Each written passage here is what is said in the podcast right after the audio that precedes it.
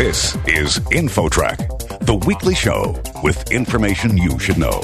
Here's what's happening on this week's show. Scammers and telemarketing ripoff artists are using the coronavirus pandemic as a new weapon against America's senior citizens, targeting both those with cognitive decline and anyone who will fall for their financial scams. It's not only older people with cognitive disorders who are at risk here. It's people that seem sharp and otherwise, you know, if they went to their doctor, their doctor would say you're completely fine. Then, Today's kids are spending more time connected to the internet than ever, which can expose them to graphic content and nonstop cyberbullying. Think about whenever we were growing up and we could leave school and essentially leave the bully behind and go home to a safer environment. That's no longer the case. They follow them everywhere they go because they take their phone everywhere they go. InfoTrack begins right after this.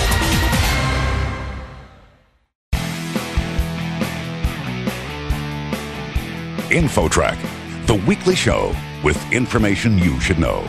Here's your host, Chris Whitting.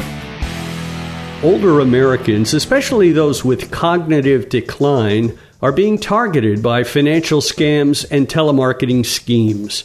Patricia Boyle was one of the study's authors. She's professor of behavioral sciences and neuropsychologist with the Rush Alzheimer's Disease Center in Chicago.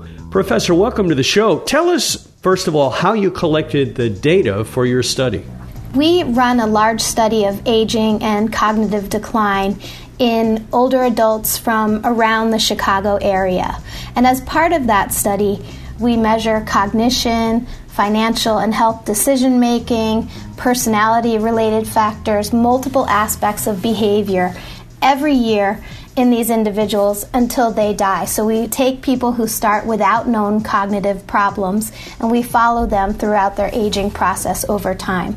For this study, one of the things we are particularly interested in is what we call financial literacy, which is understanding of financial information and concepts. And we looked at how age related changes in financial literacy were related to things like scam susceptibility, psychological well being, and other outcomes. What were some of the findings that you got from your study?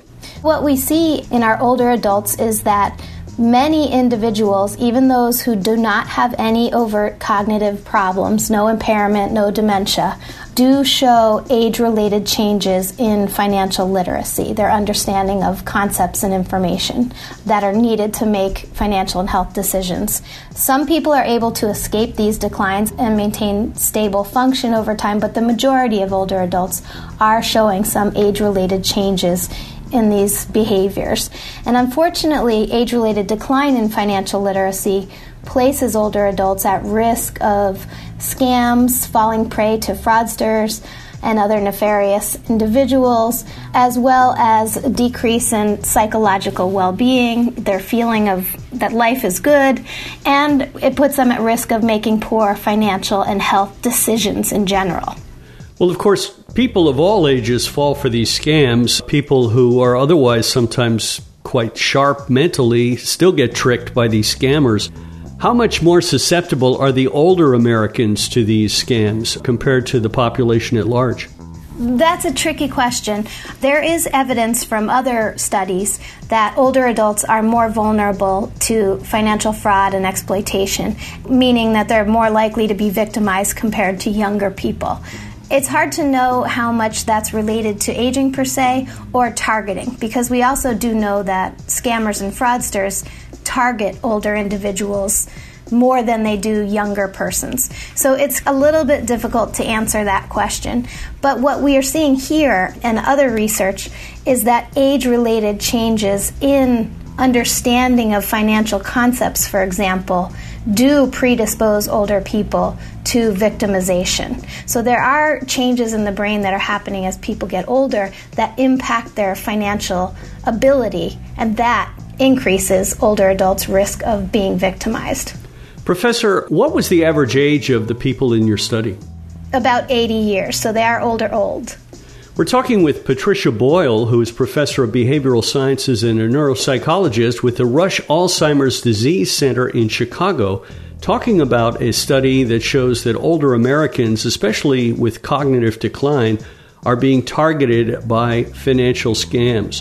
Obviously, these scams are illegal. In what way can we deal with this problem? It's already against the law to scam people, but how do you reduce the risk with older Americans?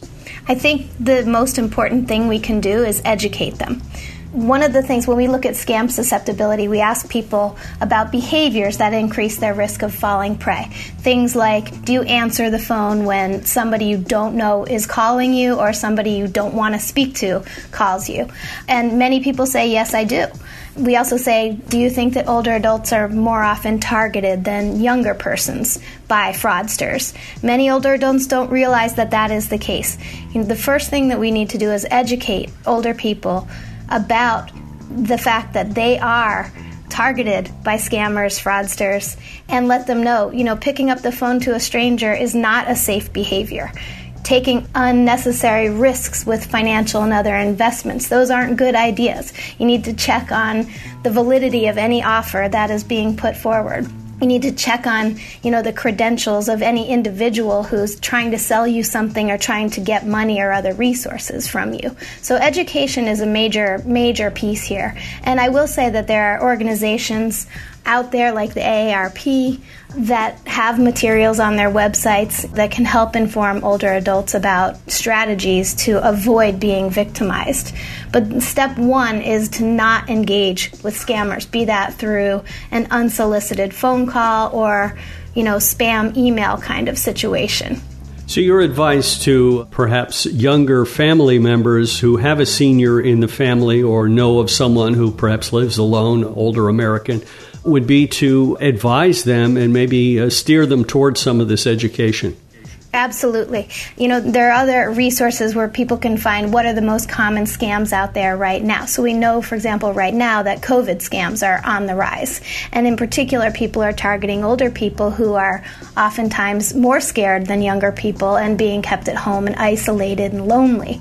So knowing what scams are out there is also important and which ones are really developed for older people is another line of defense. What would be a typical COVID 19 scam phone call? What would that consist of? What the scammers are trying to do is offer rapid testing, early access to a vaccine when one becomes available, those kinds of resources. So they're preying on older adults' sense of vulnerability to this disease and saying, let me help get you the first line of treatment.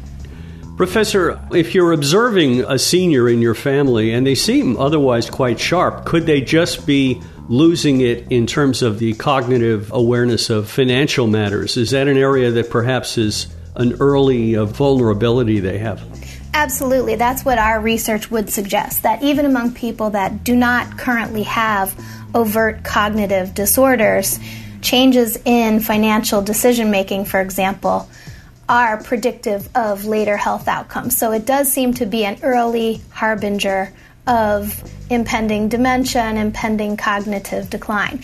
And yes, again, we need to be alert to the idea that it's not only older people with cognitive disorders who are at risk here. It's people that seem sharp and otherwise, you know, if they went to their doctor, their doctor would say you're completely fine, you're cognitively healthy. You know, we need to be on the lookout for financial and other forms of vulnerability among all older adults and do what we can to protect them.